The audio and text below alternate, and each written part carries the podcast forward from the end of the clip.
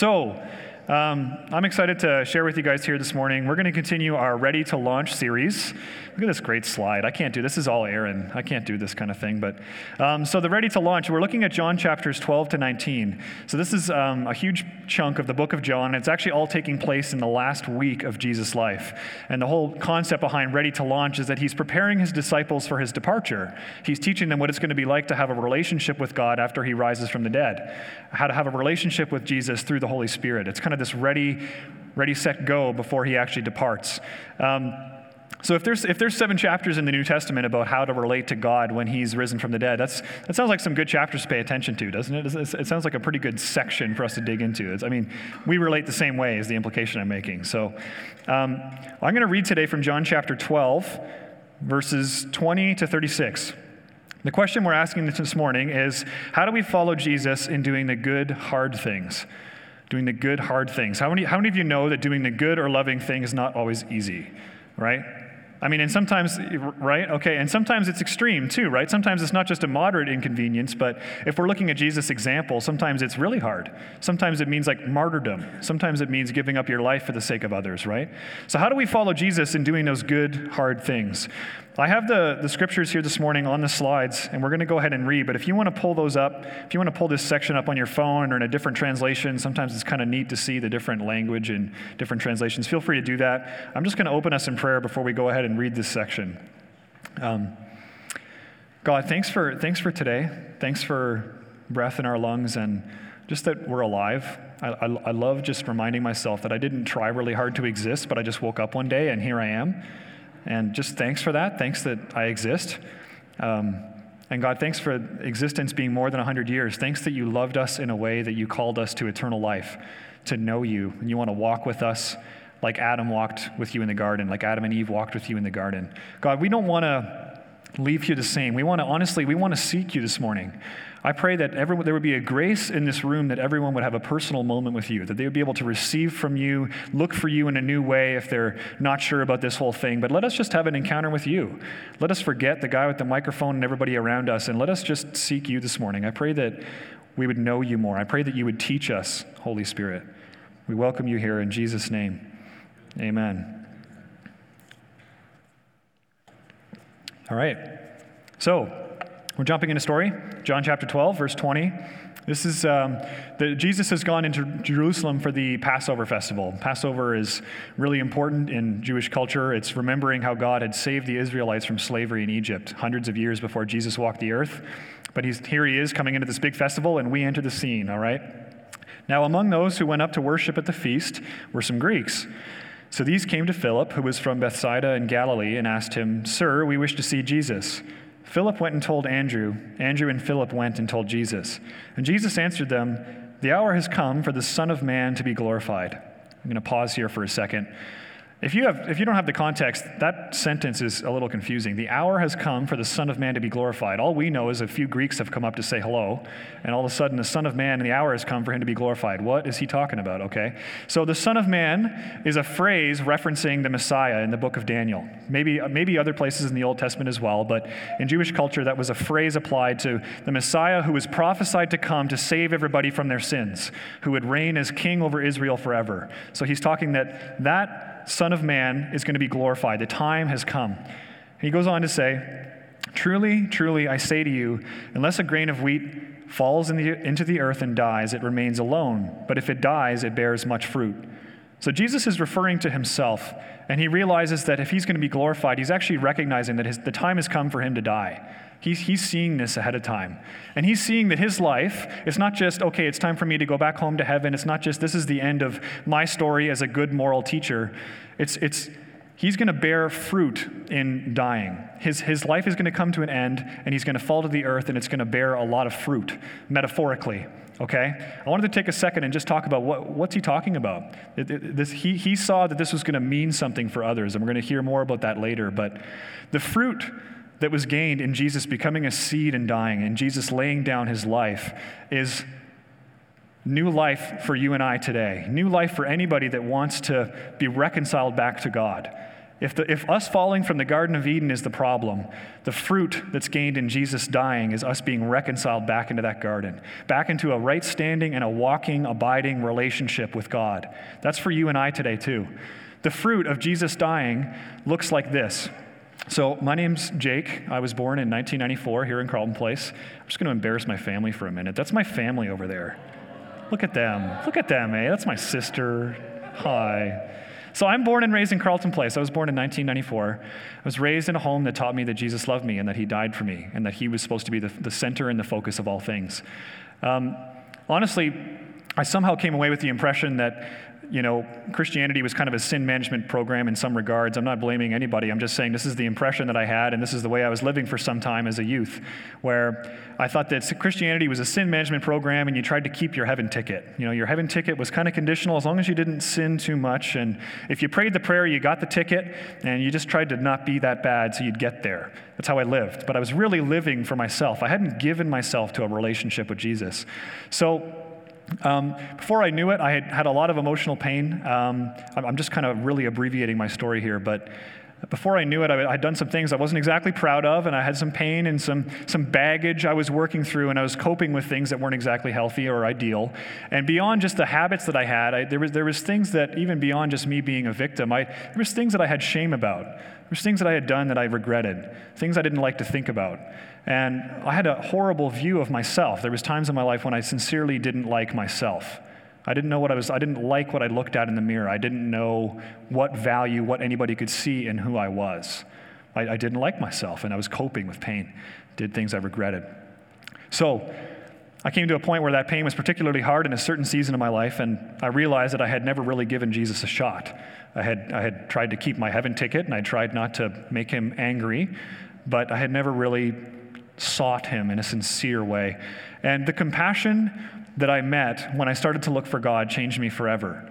The compassion when I thought I was going to meet an angry God, that that's what changed me. That's what kept me coming back and looking for him. Was, was graciousness where I thought I would meet anger, was a gentle and comfort healing hand when I looked for God. That changed me forever changes my thought patterns about myself. I love myself in a good way now, not in a weird way. I just, I'm proud of God, you did a good job. You can look in the mirror and say, God, you did a great job. Wow. You know? It's, it, it, it changed everything for me. That's the fruit of what Jesus did as dying as a seed in the ground. Its lives changed. Is anybody else here a product of Jesus' death? You know, anybody and resurrection? Okay. So you guys know what I'm talking about. Talk to somebody that just raised their hand if you're curious about that. Honestly, talk to somebody. Hearing people's stories is amazing. All right, so let's keep going in this passage. Is Jesus just talking about himself? That's my next question. He goes on in verse 25 Whoever loves his life loses it. Whoever hates his life in this world will keep it for eternal life. If anyone serves me, he must follow me, and where I am, there will my servant be also. If anyone serves me, the Father will honor him. Okay, so Jesus isn't just using a metaphor for his own life. We're recognizing that, that he became a seed that died in the ground and there's a, there's a fruit that changed everything in history. But he goes on to talk about whoever. Now he's just not talking about himself. And he talks about follow me, right? Whoever loves his life loses it. Whoever hates his life in this world will keep it for eternal life. So if you love your life, if you hang on to your life, in, Ma- in, the book of Matthew, this same phrase, I, I, find the language a little more helpful. In the book of Matthew, it says, If anybody hangs on to his life, he'll lose it. But if you lose your life for Jesus' sake, you'll find it. God is making a statement about what you're created for, who you're created for. It's, it's, this isn't just some kind of like, if you don't do enough good deeds, you're not going to make it. He's making a statement about what you're made for. You're going to hold yourself back from what eternal life is calling you to if you just try and hang on to your life selfishly. So this isn't a guilt trip. Like, it's not about trying to do enough good things. He's, he's saying that if you try and hang on to your life, you're like that seed that goes into the ground and remains alone. But if you die to yourself and you don't live life to yourself, you bear fruit and you gain eternal life. All right? Isn't that interesting? This is, whatever, this is what he's talking about. And I love that. Uh, anyway, I, I got to keep reading before I just talk about that. I got to keep going. All right. Let's keep reading. Now, Jesus turns to a monologue. He's talking about what he realizes is coming for himself. He says, Now is my soul troubled. And what shall I say? Father, save me from this hour? But for this purpose I've come to this hour. Father, glorify your name. Then a voice came from heaven I have glorified it, and I will glorify it again. The crowd that stood there and heard it said that it had thundered. Others said, An angel has spoken to him. Jesus answered, The voice has come for your sake, not mine. Pause, okay? I'm going to blow your minds, all right? Buckle up.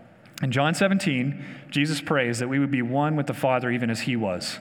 I want you to just enter into this story for a moment, okay?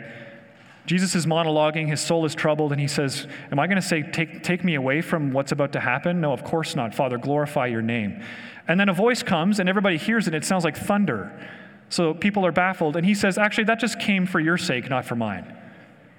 Like, okay, so that's the kind of closeness that Jesus had with God. It didn't surprise him that a voice came and sounded like thunder and spoke to a bunch of people. Did you hear what I said about John 17? Jesus prayed that we would have the same kind of closeness and understanding of who God was as he did with the Father. I don't know that I'm there yet. If a voice that sounded like thunder spoke right now in this room, I don't think I would say to you guys, that's for your sake, not mine. I don't think I'm there yet. I don't think I've, I don't think I've got that kind of close understanding of, of who God is. But Jesus prayed that we would have the same kind of closeness. Isn't that mind boggling? Isn't that just something? I mean, if you don't like it, he said it, not me. I mean, I, I have a hard time believing that too. But listen, if he prayed that for me, I'm going for it. You know what I mean by that? Is anybody else with me there? Like, let's go for it. I'm not going to worry about, oh, that's not possible. I'm just going to shelf that verse. I'm going to go for it. What's he doing praying that for me if I can't do it? Right? Okay, cool. Now, Jesus answered, The voice has come for your sake, not mine. Now is the judgment of this world. Now will the ruler of this world be cast out. And I, when I am lifted up from the earth, will draw all people to myself. He said this to show by what kind of death he was going to die. I think it's really important, and I'm going to loop back on this later, that Jesus saw what his death would produce. So he, he realizes that the time has come for him to die, and he uses this metaphor that when you die to yourself and you become this seed, it bears fruit. He knows that him doing what he's about to do is going to result in fruit for people. He says it again here When I am lifted up from the earth, he'll draw all people to himself. He sees the results of what he's about to go do. He knows it's going to be difficult, but he knows that when he's ascending to heaven, it's going to mean something for all people. It's important to see that he understood something about that. We're going to loop back on that, all right? He said this to show by what kind of death he was going to die. So the crowd answered him, We have heard from the law that the Christ remains forever. How can you say that the Son of Man must be lifted up? Who is this Son of Man?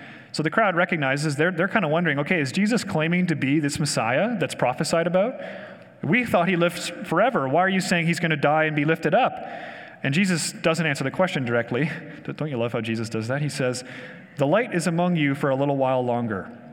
Jesus, who are you? The light is among you for a little while longer. Thanks, thanks, Jesus. Anyway, let's keep going.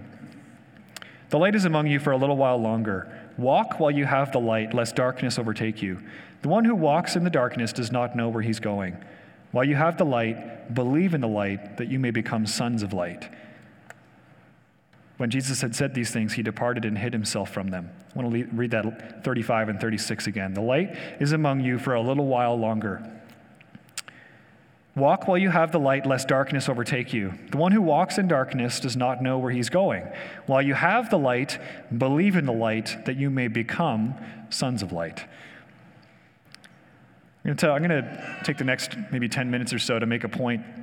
I don't know if you guys have ever read something like Jesus' earlier statement, where he says, if you don't, if you must, you must hate this life in this world to keep it for eternal life.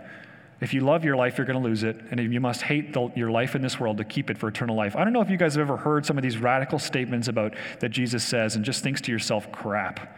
Like, I, I don't think I can do it. I don't know that, I'm, I don't know that I've, I've done enough. You kind of get, it's, it's, it's, it's beyond a conviction and it goes to this place of like, I don't, I don't think I'm good enough. I don't think I can do this. I want to really hammer home, and I'm going to work through this passage almost backwards to point out what he says in verse 36. Believe in the light that you may become sons of light. All right? I'm going to take you on an adventure to Hebrews 4 to belabor this point. If you want to come with me, we're going to look at Hebrews 4. I'm going to start in verse 1 if you want to turn there.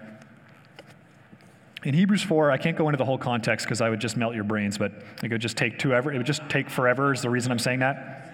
It would, you guys would probably be okay. I'm not, I'm not insulting your intelligence, all right? Calm down. Calm down.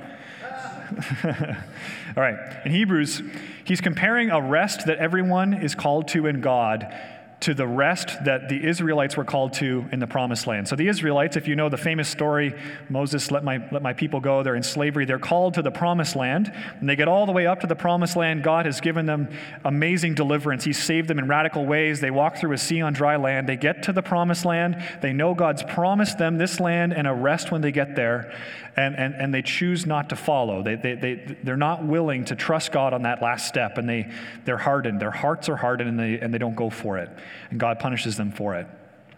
Make, the, the author of the letter to the Hebrews is making a comparison to that offer of rest to the Israelites to an offer of rest for you and me, for, for followers of Christ. Here's what he says about this. This is really interesting.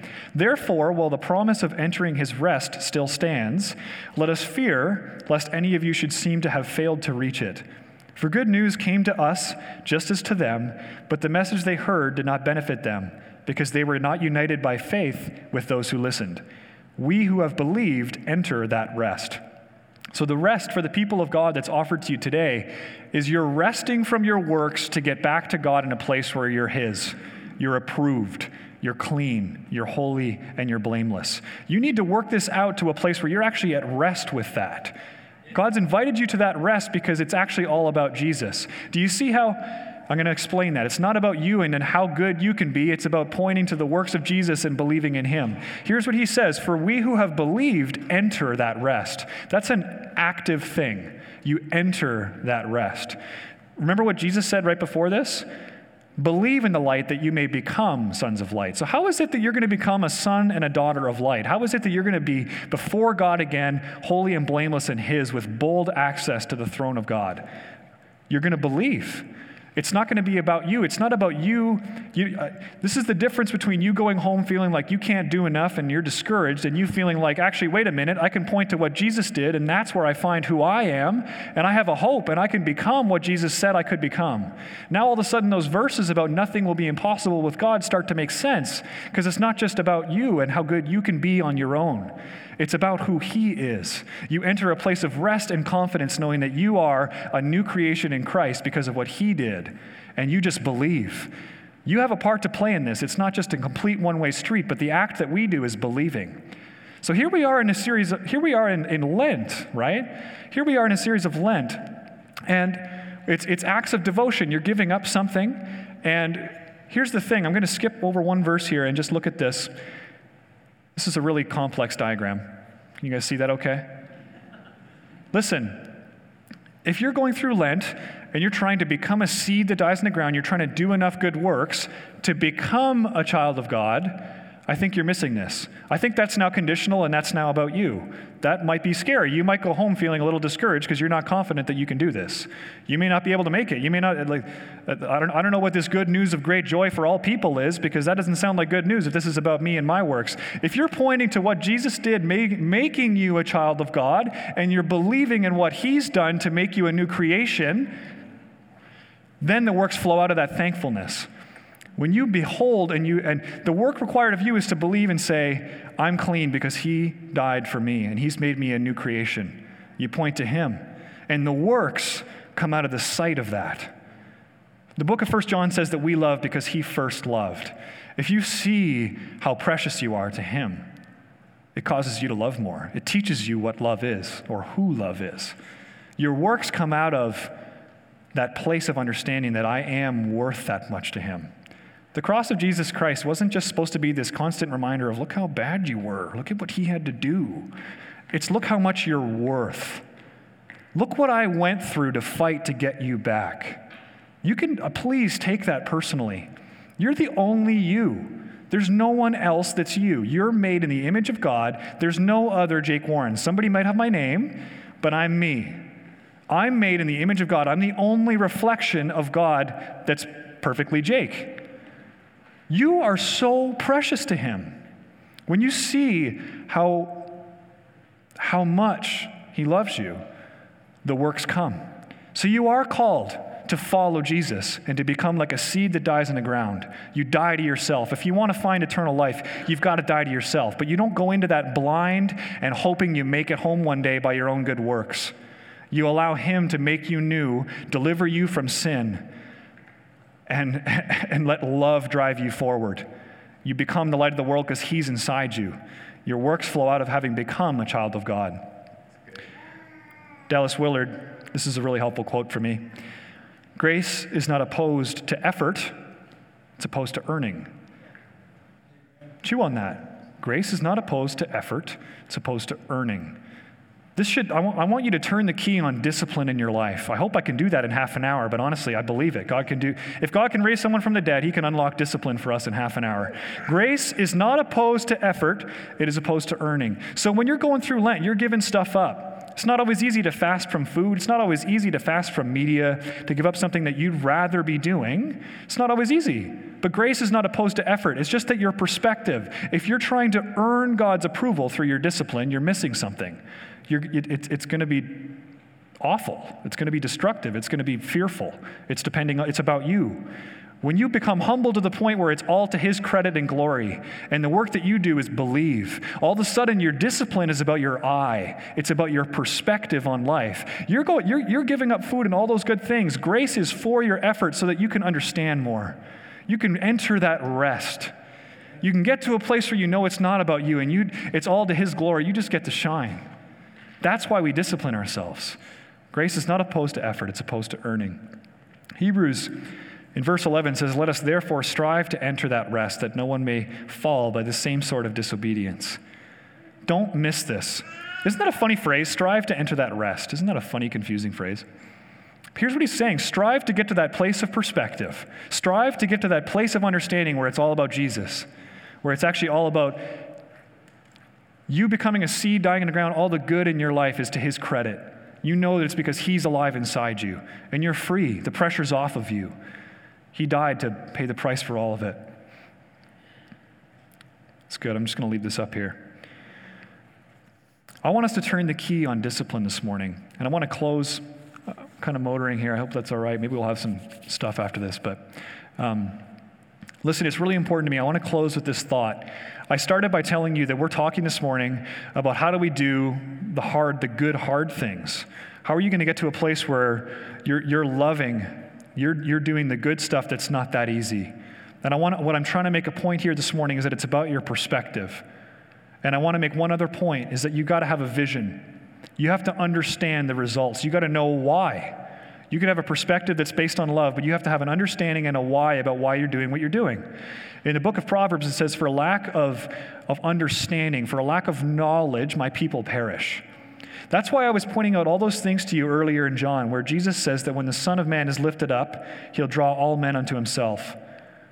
Somewhere in here. And he, and he says before that when it, he's, he's using that metaphor about his own life, that when a seed dies in the ground, there's fruit that's born. He knows, he understood that what he was going through would mean something for everybody else.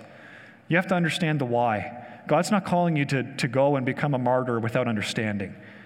I want to know what Jesus saw. I want to let him change my perspective and my lens because it says that when Jesus was going up to Jerusalem, he set his face like flint and he was marching to his death. Like he was, he was marching to go be crucified, but he saw someone, something, you worth dying for. It was, it was for love. Listen, If you lose your life, if you hang on to your life, you'll lose it. If you lose your life for His sake, you'll find it. You'll gain eternal life by dying to yourself and not living selfishly. That sounds really daunting if you don't have the full context. I just want to see what Jesus saw. He saw something worth dying for. Here's the other promise that God gives us that He came to lead us into abundant life. It's not all just, I mean, listen, some people go through a lot. How many of you know, let's talk about some good hard things. How many of you know missionaries are in, are in difficult parts of the world right now? How many of you know that means giving up a lot of comfort? How many of you know that there's people who've actually been crucified for their faith in history? How many of you know that, that being a parent isn't easy? How many, how, how many of you have felt dying to yourself being a parent? That's a good, hard thing, right? How many of you know sometimes it means giving up food? But here's the thing Jesus is saying he's called you to see something worth it. He's called you to see that you were, like, if you're just trying to hang on to your life for the pleasures here, you're selling yourself short of who you were made to be. Eternal life versus this life here and the pleasures you can hang on to are not even, they're unspeakably incomparable. The abundant life that Jesus is calling to you could mean blessing here. Not everybody's going to be a martyr. but it's so much bigger than whatever you could try and hang on to in blessing in this life. Discipline yourself, go through Lent, give up stuff to focus more on Him, and enter that place of rest. uncompromisingly run after that perspective. What did He see that caused Him to set His face like flint and march to His death for your sake? What kind of a love is He calling us to see and walk in if He's calling us to follow Him? Isn't that something interesting? Why would He? Isn't that? I love that He says, Follow me. Can we just go back there for a second? You're the boss, Jake. Of course we can. You have the microphone. Listen, if anyone serves me, he must follow me. Promises elsewhere to lead us to abundant life. And where I am, there will my servant be also. I love the gentleness of the Father in this. He is calling us to radical things because you're made for more than you realize. He is calling us to, to die to yourself and believe that you're called to eternal life. It is so much bigger than sometimes we see, and He's promising to be right there with you every step of the way. If you follow Him, He's going to be with you. That's something, isn't it? Wow. All right. Um, that's it. I'm going to leave that up there because that's a good quote. All right. I'm going to pray for us. If you want to, listen, to, um, I, I, I, can't do this for you, but I want to pray and, and, and just as best I can, I want to plead with you to believe in the power of, of a moment that can happen in prayer. I'm not saying it's going to like, like don't even make it about the feelings or whatever you experience, but just believe that if God loved you enough to die for you, and you come to Him this morning and say, I want to see more of what you saw, Jesus. I want my perspective to see what you're calling me to. I don't want to miss out on a call for eternal life and just hang on to crumbs here in this life. If you earnestly come, and I want us to enter into a moment where we say, God, show me. God, teach me and what, like, like walk with me in discipline. Not that I can earn my approval to you, but that I can see and I could make it all about you. And you could shine so bright in my life because I'm out of the way. If you want to pray that with me this morning, I'm going to invite you to stand. No judgment if you don't want to, but I'm just, I, I want us to pray and believe in the power of a moment. Believe in the power of, if God is for us, who can be against us? If he, he who did not spare his only son and gave him, but gave him up for us all, how would he not with him also graciously lead us into all things? Everything. Get personal with this, all right? If I leave some silence, just take a moment and talk to God on your own. But I believe Jesus is here and he wants to show us. God, thank you so much for this morning. Thank you so much for a perspective change. That you said that when our eye is good, our whole body shines brightly. Like if we see that we were made with made for you to walk with you and that the pressure's off of us to get your love and approval God, I pray that fear would just be out of this room right now in Jesus' name. I pray that, I pray that fear would, that, that people who've been plagued with a fear that, they, that they're not going to be able to be good enough, all these things like if I hang on to my life, I'll lose it. People that are afraid of losing their life, I pray that, they, that you, Holy Spirit, would infect their perspective to see the beautiful invitation that you're actually inviting to pay the price to bring them back home and be their everything, to be even the power at work in them as they lay their life down and die to themselves. Just welcome you here, Holy Spirit, and I pray that you change our perspective. We want to see what you see. We want to follow you, Jesus. We want to follow you. We want to love like you loved. Yeah, God, I thank, I thank you for the verse that says, Who the Son sets free is free indeed. I pray that the freedom you've given us as children of God would be infectious that we would, that we would see that we've been set free from that which used to rule our lives. We've been set free from the pressure to try and find ourselves and prove ourselves in our own strength and in the world around us, but we've been given you. Let us just like love this freedom. Give us a greater clarity and understanding of the freedom we have to follow you every day of our lives and to, for into eternity. Give us the freedom when, like Jesus, you honestly said, whoever would believe in, in me would never perish. Let us get excited about the fact that we, we actually really can believe in you. Start to believe that we're actually never going to die. Change our perspective on our lives here. Just let your love envelop and wash over every bit of fear and start to give us, give us the, the living hope you long for us to walk in. Let us strive to enter that rest. I bless my brothers and sisters and everybody here to, to walk in discipline, to fast, to go through Lent, to go through what it takes to, to, to find that space where we enter that rest. Like, let us see God. Let us see the rest you've called us to walk and abide in, the confidence that we're yours forever. Unlock that confidence, God. Just release freedom in this room. Yeah. In Jesus' name I pray. Amen.